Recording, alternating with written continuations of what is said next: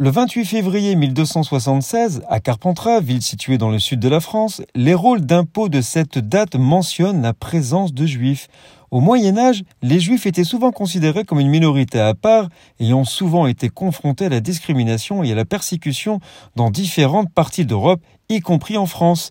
La ville néanmoins garde le souvenir de cette première présence avec la rue de l'ancienne juiverie où se situait une synagogue. La communauté avait aussi un cimetière situé dans le nord de la ville. Lors de la destruction des remparts au milieu du XIXe siècle, des vestiges de pierres tombales avec inscription hébraïque de ce cimetière primitif ont été retrouvés. Ces fragments sont depuis conservés dans un musée local. Carpentras était l'une des rares villes de France où les Juifs avaient le droit de résider à l'époque médiévale.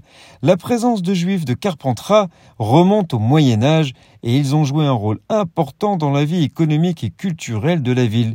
Les Juifs de Carpentras ont été persécutés à plusieurs reprises au cours de l'histoire, notamment lors du pogrom de 1320, qui a vu de nombreux Juifs être tués et leurs propriétés pillées. Mais malgré ces persécutions, la communauté juive de Carpentras a continué à prospérer et à être active jusqu'à la fin du Moyen Âge. Nous sommes le 28 février.